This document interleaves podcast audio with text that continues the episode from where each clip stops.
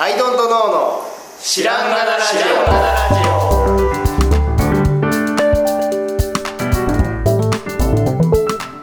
さあ始まりましたアイドントノーの知らんがなラジオ。この番組は僕たちアイドントノーが日常アイドントノーしていく中で新しい視点を皆さんと共に発見していくという番組です。ということでアイドントノーのでアイドントノーの青木です。よろしくお願いします。よろしくお願いします。今日は、はい、エアーはるたさんそうということでちょっとあのご 事, ご事情というか、はい、まあ、在宅なんでね。そうですね、はい、みんな Zoom の場合は Zoom でつなぐんですけど、そうですね、なんかちょっとひとりだけいないっていう場合が難しいなという、そうなんですよね、ちょっといろいろ考えた結果、はい、えー、僕らだけで今回をお送りしてるとサクッとライトでいきましょうか。はい、はい、あります。で今日もね、はい、えー、お題がいくつかあるんですが、はい、上からいきますかね。はい、上からいきましょう。ちょっとまあつけてみた題名としてはやがてテレビになっていく、はい、というのがあるんですけど、やがてテレビになっていく、うん、何がテレビになっていくのかってところですね。そう、まあ、インターネットが、はい、ということなんですけど、まあ、インターネットがもう、はい、もうもう、ね、はい、行き渡って皆さんに行き渡って、うん、えーまあ、映像を見るのもね、うん、まあ、子どもたちは YouTube の方が多いみたいなね、うん、言われちゃうようなぐらいになってきたじゃないですか、うん、はい、でまあ、インターネットというのが、まあ、テレビがだんだんこう沈んでいって、うん、インターネットというのが上がってきて、うん、で、まあ、テレビって結局その、まあ、チャンネル数も日本の場合限られてるし、うん、あのすごく権力的なものだったところから、うん、えーと、情報というのがインターネットによって民主化されて、うん、みんなで情報を共有しているっていう状態になった。これはまあまあその権力からの解放というような構図でいうと、うん、まあ喜ばしいことだったわけですよ、うん、でもやがてインターネット上に情報が溢れているっていう状態になったわけですよね、うんうんで、えーと、情報がありすぎて、うん、取捨選択するのが大変だというような状態に、まあ、すぐになったわけですね、まあ、今まさにそういう状態、まあ、あれですよね。そのインターネットかテレビかっていうよりは、うん、もうあのなんかごっちゃ混ぜの多チャンネル化が行くとこまで行って、そうそうそうそう、もうどれを見たらいいかわからんとこまで行ったと、もうノイズになっちゃうぐらい、はい、もう情報多すぎて、はい、嘘か誠かっていうことになるし、うん、ってなると結局そこで誰かがその情報を取りまとめるということをしないとなということで、うん、まあキュレーションアートみたいなね、はい、アンテナキュレーションメディアとかね、そうそうそうそうそう、はい、とかそういうのが出てきて、はい、まあそのまあ、ちゃんとした情報、そこの人の趣味で選んだ情報みたいなやつが上がってくるように、うん、まあ、なりましたね近年ね、はい、でだんだんその情報が交通整理されてきたんだけれども、うん、あの何ていうかな、それが行き着くとこまで行くと、うん、結局うんと例えば楽天とかでもそうなんだけど、うんうん、えーと、お金をエクストラで払うと、うん、楽天の中で表示される順位が上に行くとかそういうのがあるわけですよね、うんうん、はい、でそれっておそらくだけどやっぱキュレーションメディアとかでもさ、うん、あるじゃないですか、うん、でそれは雑誌とかテレビとかがお金をかけた、要するに シーエム とかをとか番組制作費とかを、うん、と払うと、うん、それに対するいい感じの紹介を、うん、まあ、商品とね、うん、例えばどこそこのメーカー、まあ、分かんないパナソニックだとして、うん、パナソニックがボーンとお金を払うと、まあ、それを、まあ、少なくとも悪くは言わない、うん、番組いい感じに紹介するような シーエム っていうのが、まあ、流せる権利が、うん、まあね、それを買ってるわけじゃないですか、うんうん、それって全然そのインターネットの今の状態でも起こり得るし、うん、あとその情報を取る手段っていうのも、うん、あの今さそのそのキュレーションアプリとかではなくて、うん、えーと、僕は Android なんだけど、 Android を左側にのホーム画面を左側にフリックすると、うん、なんかもう Google のおすすめがポンポンポンって出てくる。それはもう Android みんなそうなんですか？みんなそう、えー、昔の Yahoo ニュースみたいなことですよねそうそうそうなんだけど、うん、Google がね、だ Google がキュレーションしている、うん、そのまあ僕の収集してる、そうそう、収集に基づいて、はい、あの出してきてるんだけども、うん、Google もさ広告の会社だから、うん、だから広告のお金のかけようによって、うん、そこに上がってくるということ、まあそうですね、検索結果もね、最初の いち、にこはあれですもんね、その広告ですって言って必ず出てきますもんね。そうそうそう、うん、なんでそこでそれってね、うん、なんかちょうどね暇つぶしにちょうど良さげな数なのよ、うん、なんか電車とかで情報を取ろう、うん、でもニュースサイトに行って、うん、リストから頭から読んでいくよりかは、うん、そこ左に左からクリフリックすると、うん、なななことかじゅっことかボンボンって出てくるんだけどちょうどいいんだよ、うん、まあ今はいらないわっていう情報も合わせて にさんこ見たらさ、まあ、どっかに到着するわけです、うん、そうですね。でこれって、うん、まあ、だからもう本当に究極系というか、うん、そのうーんとなんだろうな、プッシュ状態に近いわけじゃないですか、うん、でこっちとしてはでもプッシュされてるから、うん、えー、じゃあプッシュされてるけど、うん、うんと シーエム みたいに見たくもないようなやつっていうのを強制的に見せられてる状態ではなくて、子供の興味はね、そうでプッシュされてるけども、うん、自分の興味のある情報だから、うん、ありがたく受け取ってるんだけど、うん、この状態って結構危険っていうか、うん、実は裏で広告的なことが動いてる可能性ってあるから、うん、要するに自分の興味のあるやつにさらに強いプッシュがかかっているという状態なわけですよね、うん、で多分こういう情報の与えられ方の中で僕らは今後生きていくんだろうなっていう、そうなんですよね、いうふうに考えた時に、うん、じゃあ結局はテレビと一緒でお金のあるところ、権力のあるところっていうのが情報をそうやって流せるようになるわけだから、うん、結局インターネットって一瞬民主化されたように感じてたけど、うん、別の形で権力が立ち上がって結局テレビになっていくんじゃないかというのが、うん、まあ、やがてテレビになっていく話を角田さんは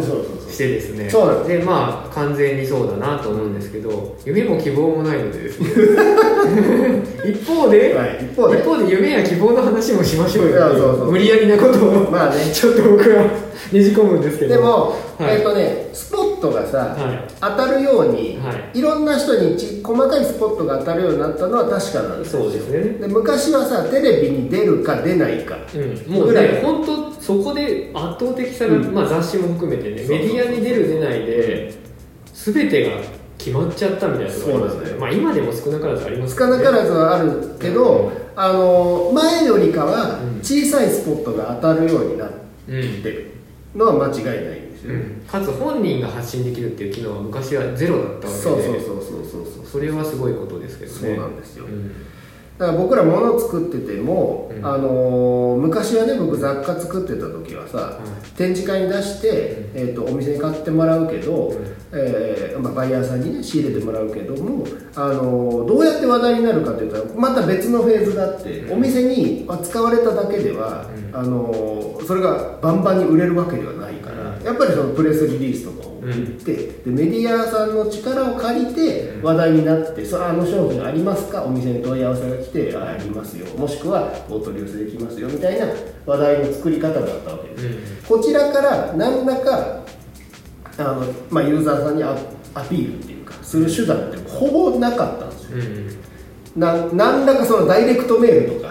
やればまた別なんだけど、うん、あのそういうのはなかったんですね。そのダイレクトメールもね、メールアドレスが必要ですからね。そうそうそうそう、じゃなくて今はさ YouTube とかあるから、うん、ユーザーさんが見るものとして何かを作れ、コンテンツを作れるわけです、うんうんうん、でそれ自体も溢れてるっていうところが問題だという話でもあるんですけど、うん、でもまあ少なくともあのちっちゃいスポットライトは当たることができて、うんうん、そうでまあそれを、まあ、僕よかやる中で、もともとはそのお店というものを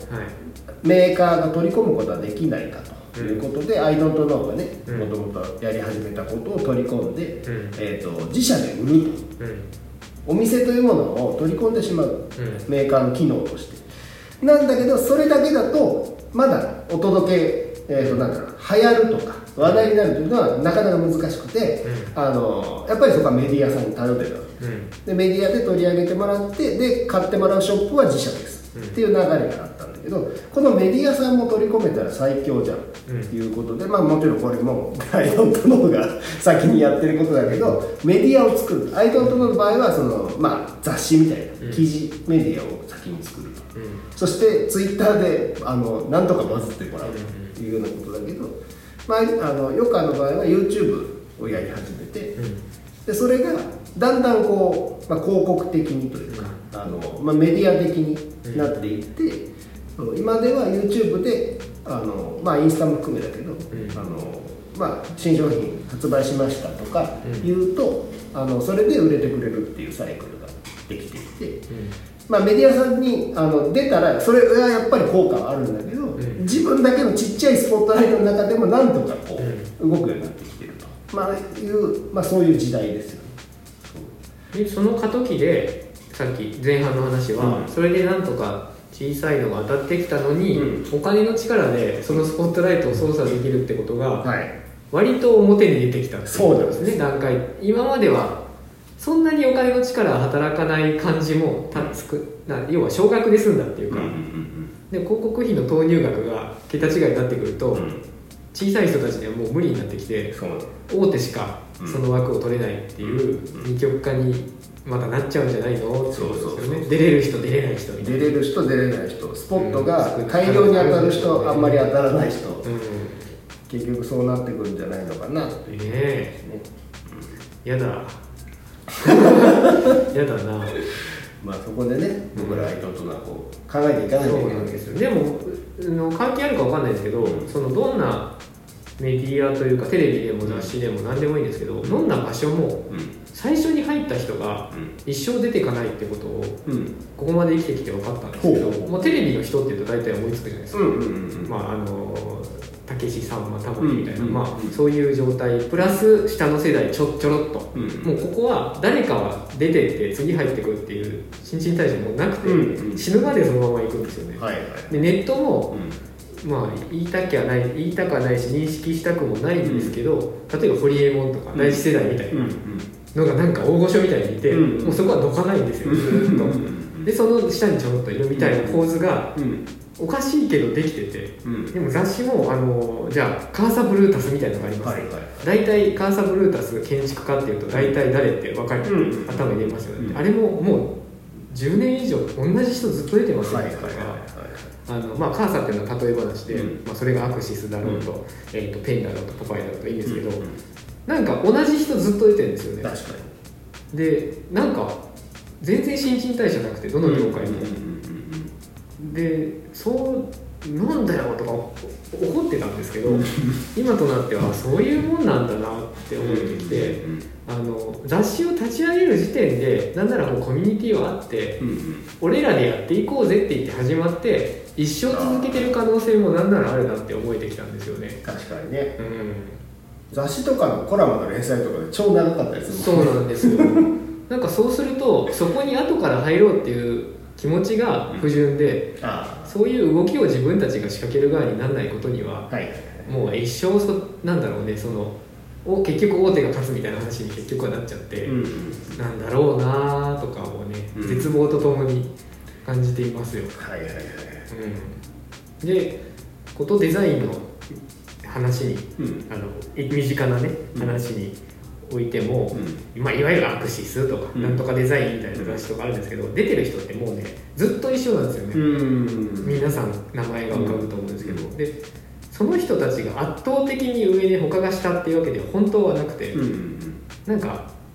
その辺の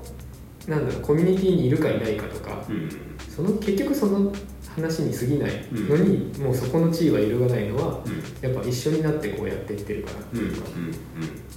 ちょっとデザインだと近すぎて悪口みたいな抜けるとあのエアマックスブームの時にねエアマックスブームの時にストリートファッション誌とバイヤーとががっつり結びついて、うんはいはいはい、まあスニーカーを輸入して高値で売るってやったわけですよ、うん、雑誌の仕掛けとして、うん、でそれで大成功したし、うん、で G-ショック もそれでめちゃめちゃ成功したんですけど、うん、そういうのって割と談合って言ったらなんですけど、うん、割と近しいコミュニティで話し合ってこういうの仕掛けていこうぜって言って成立してかつそれがずっと継続してやっていけるもんなんだよねっていうのを思うわけですよ。でっていうまあねそうすると仕掛けていくしかないって話なのかな。アイドルとかも仕掛けていくしかないっていう話だよね。そうなんですよね。で始めた人は一生どかないっていうのは最近もう本当どかどくようなかっこいい大人はそんなにいないっつうか、周りがどいどいてなんて言ってくれないですよね。ちょっとどかないでくださいよ、やめないでくださいよって、あなたのおかげで美味しい汁吸わせてもらってるんだから、うん、いつまでも居続けてくださいよって、はいはい、周りは言いますよね。まあ偶像として起きたがるよね。はい、うん、ああそうだと思います。でそのその仕組みで成り立ってるから、そこに若手としてじゃああの雑誌に華々しくデビューしようっていう発想自体が、うん、そこは一生そこの下につくことになるんだけどなっていうことを言えるんだなとか、うんうん、そうだね。だからまあ、えー、結局は、まあ、テレビ界とかの話に戻ると、はい、テレビとかってさ、はい、最初の頃もう始まりの時期があったわけですか、戦後の、ね、無造無造そうそうそうそうそう、ぐちゃぐちゃのね、タモリさんがちゃんと面白かった頃のねからやっぱり生き残ってきたというか、はい、うんの過程で、はい、やっぱりうんと権力をしっかり保持するような仕組み作りをしてきたんだろうなっていうふうに思いますよね。なので、あのー、それは、まあ、権力の果てのことしか僕らは知らないので、うん、もうすでにテレビは権力であるっていう状態しか知らないんだけど、そこに至るまではものすごくそのビジネス的にというか、うん、熱い時代があったんじゃないかと予想しますよね。ねしますでそれはインターネットではそれは同時代に一応横で見ては、ね、そうそうそうそうで、うん、インターネットもあの例えば、うん、今ある アイティー の、 その、うん、大きい会社とかがさ、うん、同じように、ね、最初ポって怒ってさっきも、ね、出てきてたそのホリエモンとか、うん、とかも含めて、うん、あのいろいろな人が出てきていろんな人が死んでいって、うん、残った結果のとことかっていっぱいあるじゃないですか、うん、そのサイバーなんちゃらとか、うん、っていうようなのでちゃんとそこでだから生き残るように権力を得れるようにというふうにやってきた結果であるという話ですよね、うん、で今さらにその人らの作ったサービスにぶら下がった僕らが次の権力はどうしたら得れるんだろうというふうにもがいているのが、うん、えーまあ、YouTube、YouTuber とか含め、うんうん、そうなんですよね。新しい場所はないかって YouTuber もだんだん固まってきちゃったぞみたいな、ね、そうそうそうそう、そういうのありますよね。で YouTuber ってやっぱこう危険だなというふうには思うんだけど、うん、その結局はその Google で、うんから広告費をもらうっていうビジネスモデルだとするじゃないですか、うん、だからそれだけだと結構やっぱさ、あのじゃあバンされてしまったりとかすると、うん、もう何収入がなくなったりとかっていうことになっちゃうし、なんかこう線が細いんだよね、うん、そうだからまあでもテレビもそうだったんでしょうね、うんうんうん、だからもっと他今はグッズ作る人とかさ、うん、いろんな人が出てきていて、うん、まあ、グッズ作る人っていう範疇に僕も入るのかどうか分かんないけ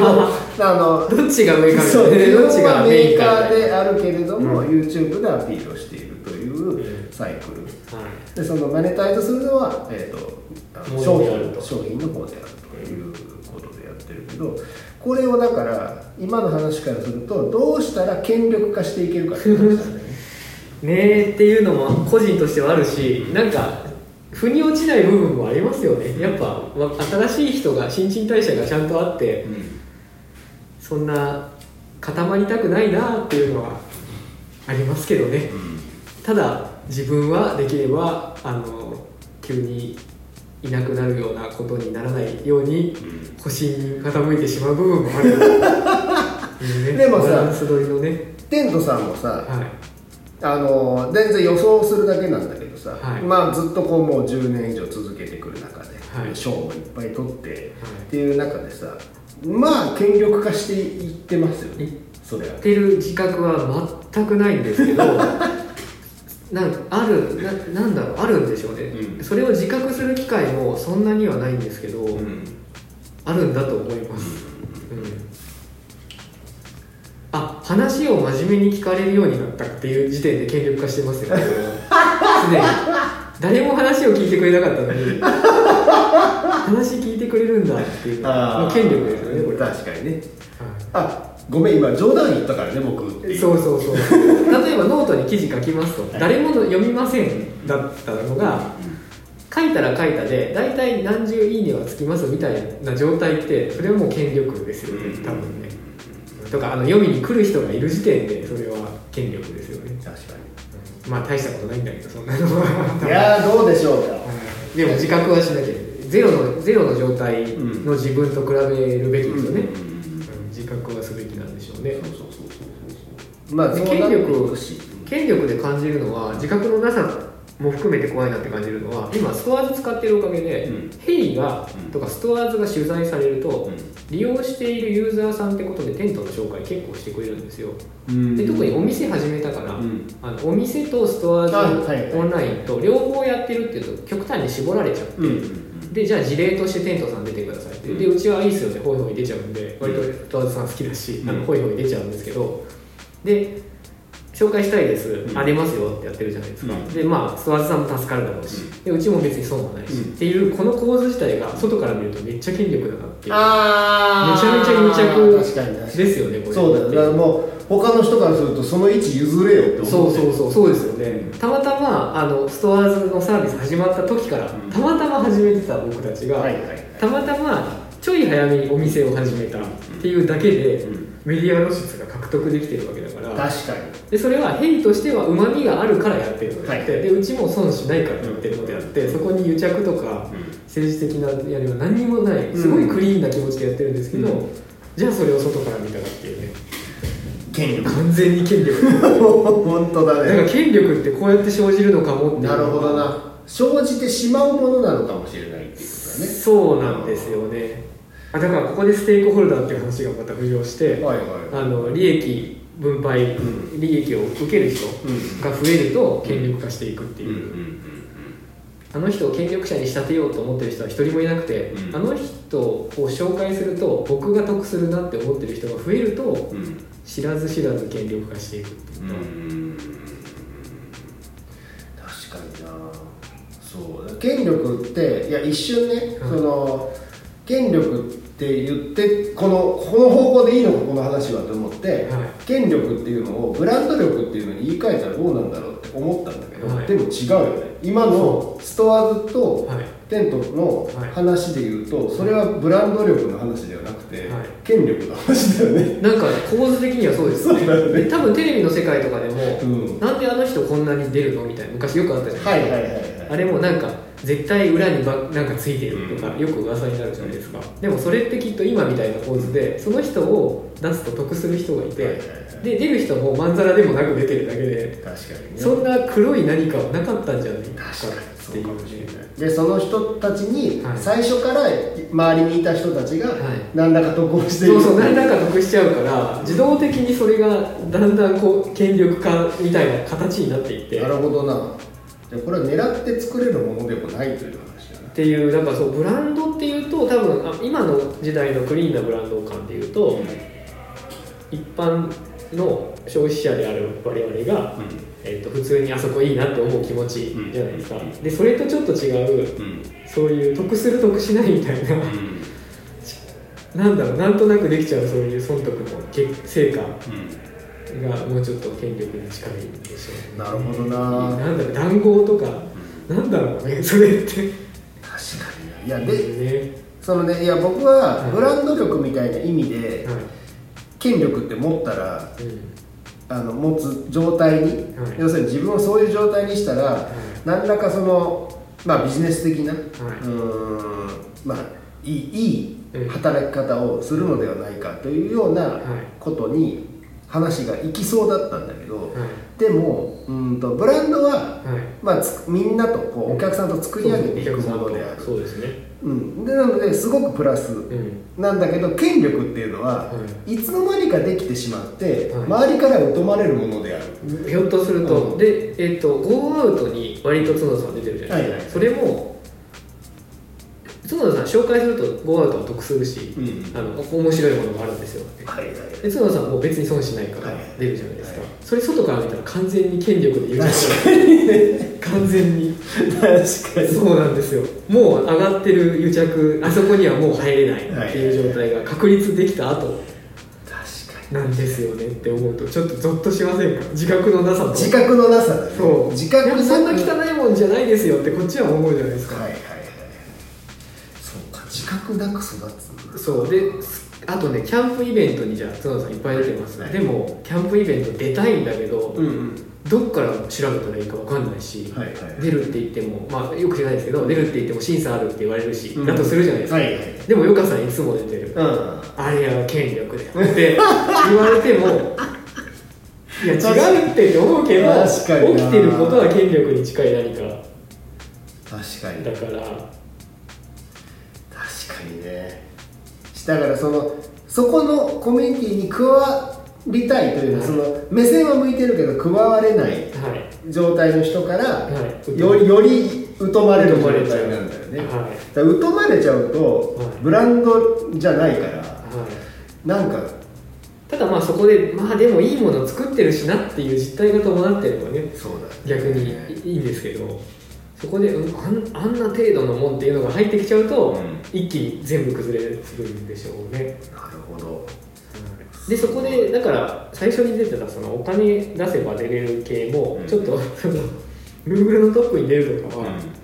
額が違うって置いといて、うん、そのじゃあキャンプのイベントに出ますとか、うん、その規模感あの僕のヘイさんがなんか紹介してくれましたけど、うん、その規模感で言うなら、うんえー、とそこでお金で出たら実態とえー、とその露出のバランスが崩れるから、うん、それは割と精査されるんじゃないかなっていう気は、うん、そのキャンプイベントにお金の力でねじ込んでブースでかいの構えたメーカーがあったとして、うん、大した商品扱ってなかったとしたら、うん、そこはやっぱお客さんは分かるじゃないですかっていうでその事情作用はその規模感だったらあるんじゃないかなと思うんですけど確かにね、うん、でかくなってくると、うん、やっぱねでそのその枠がさひゃくにんのところにひゃくごじゅうにんが応募しましただと、はい、まだあのまあねやわ、やんわりするけどさ、うん、その枠ひゃくにんのところに、うん、あのいちまんにんの人が出たいっていうやつを選ぶってなると、うん、何らかのことにですねでかつそこで、まあ、これ、これは例え話なんですけど、うん、そこででもよかさん毎年出てるよなってなると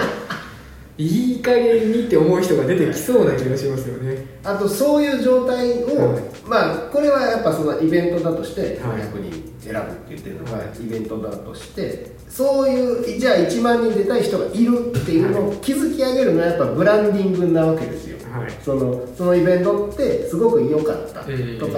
まあ要するにその最初のね、うん、最初はだからひゃくにんの枠に対してひゃくごじゅうにんっていうところから始めたかもしれないですね、うん、でもそのまあ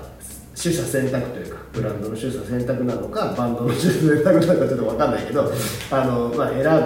ていうのが良かったのか全体のプロデュースがすごく楽しかったのかだんだんそのイベントが、うん、あの盛り上がってきて、うんね、みんな出たい、うん、来たいってなったってこれのさこの流れはすごくいいことでしょでこれはブランディングの流れなわけですよね、なんだけど、まあ、信用が蓄積されたってことですね。そうそうそうそうなんだけどじゃあ、えー、といちまんにんからひゃくにんだけを選ぶってなった、うん、そのイベント主催者は、うん、最初の状態から比べると権力権力そうなんですよそうそうひゃくにんって言ってるのにごじゅうにんしか集まんなかった時と比べるといちまんにんの中から選ぶ立場になってるから、はいはいはい、同じことしてるのにね、うん、完全に権力になっちゃう、ね、そうだよねだからここで、はい、だからそのあんなの権力だって言われてしまうと、うん、なんか急に足元すくわれる感じになりそうだし、うん、なんか今話してたらそのブランディングの過程でも権力が生まれてくることはあるので、うん、気をつけないと、ね、気をつけないとですよね、うん、気をつければ済むただねそのじゃあストアーズの紹介するんでその事例としてテントさん出てくださいって言って別に損もしないしそうなんだよ、ね、断ることもしないし、うん、しゃべインタビューはインタビューで面白かったりするし、ね、えいやうちではなんか若手にとかそこで言う若手も思い浮かばないしなみたいにね、うん、なっちゃいますしね確かにでもさ生きているだけでさ、うん、人って権力化するじゃない、はい、まあまあ要するに年取ったらねそうおじいさんとかは、うんまあ、無条件にさ、うん、言うことを聞かないといけない存在じゃないですか、はい、家族の中とかでもさ、うん、それってまあ生きてるから信用が積み上がって、うん、経験も積み上がって、うんね、権力化しているという状態ですよね、うん、あのおじいさんが言うんだから間違いないという、うん、ようなことってさそれって会社もそうで会社って法人じゃないですか、うん、だから生まれてさまあお互いね、ねテントさんもじゅうねん、うん、僕ももうちょっと会社化してはもうちょっと短いけど、うんっていうさ、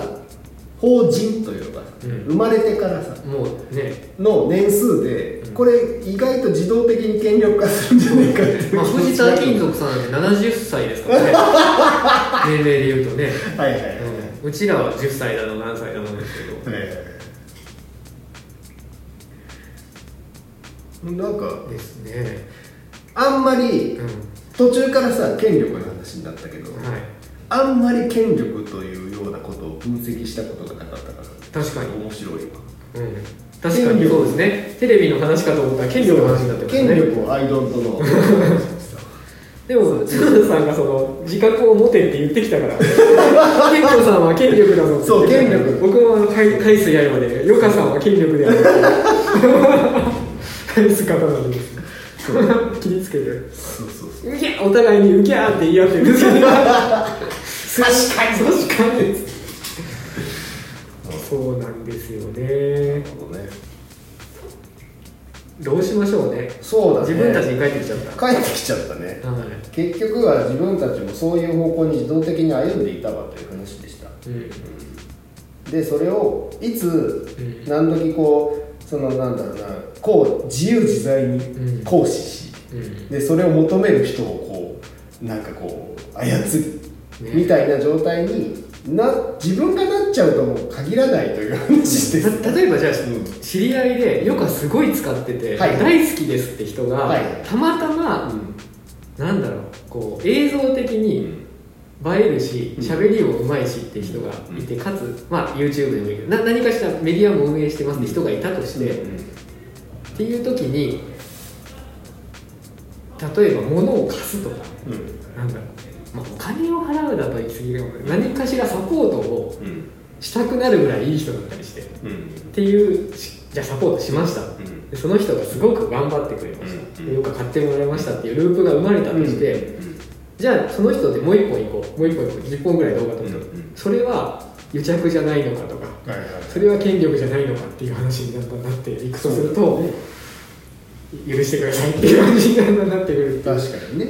で、まあ、だからさ、その番組にね、はい、がすっごい跳ねたとするでしょ、はい、もうごひゃくまん登録とかなったりするじゃないですか、はいはいはい、で、もうゲスト会とかもあるとするじゃないですか、はい、でゲストに出たいっ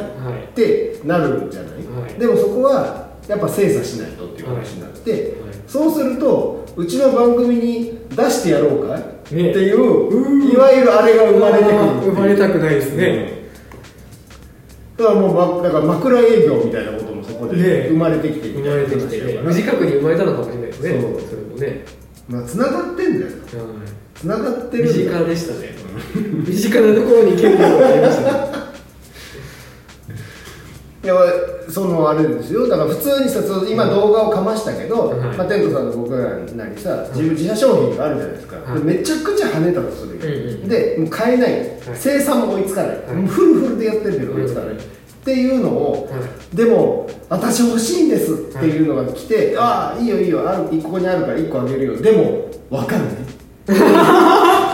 もさそこにはだからもうそういう状態になっちゃったら、はい、通用する状態になるかもしれない、ね、それやるやらないはあるけれども、うん、それでいや仮にギャグで、うん、でも分かるよねって言ったらそれはおじさんの権力がギャグなのでもうすでに エヌジー ですよね。そうですよね、まあ、パワハラの領域とかにも突っ込んでくる。そうですよね、うん、うわー怖い怖い怖いね、うん、無自覚でした。 い, いつまでも権力に抗う立場だと思っていったら大間違いです、ね、本当にそうですよ、うん、本当にあのこれはねもう反省したあの抗う立場だと、はい、もうねなんていうか噛みつくのがにじゅう代とかはね、うん、そういうものじゃないですか、噛みつくものだし、うん、確かにいつの間にかこう噛みついてたら、はい、あの相手が死んじゃうっていう分かんないけどくらいの力を、はいはい、あのじゃれてるつもりが、はい、そうそうそうじゃれてるつもりが噛み殺してしまうっていうぐらいの、はい、なんだろう犬もでかくなるっていう話、はい、かあの噛み殺されたふりをされてしまう、ああ気を使って気を使って全然痛くないけどめんどくせえ。確かに、でもここは噛み殺されとかないとかないとまずいからバチバチもなるほどな、いや面白いわ。いやこれちょっとシリーズできそうですね。権力シリーズ権力についていやいいいいとこが掘れたんじゃないですか、はい、この何の解決策にもなってないけど気をつけるべきことが分かりました。分かりました、はいはいはい、ということで や, やめてテレビになっていくから始まりましたけどがまあ権力はアイドルとのことということで、はいはい、今日はこの辺で、はい、ありがとうございました。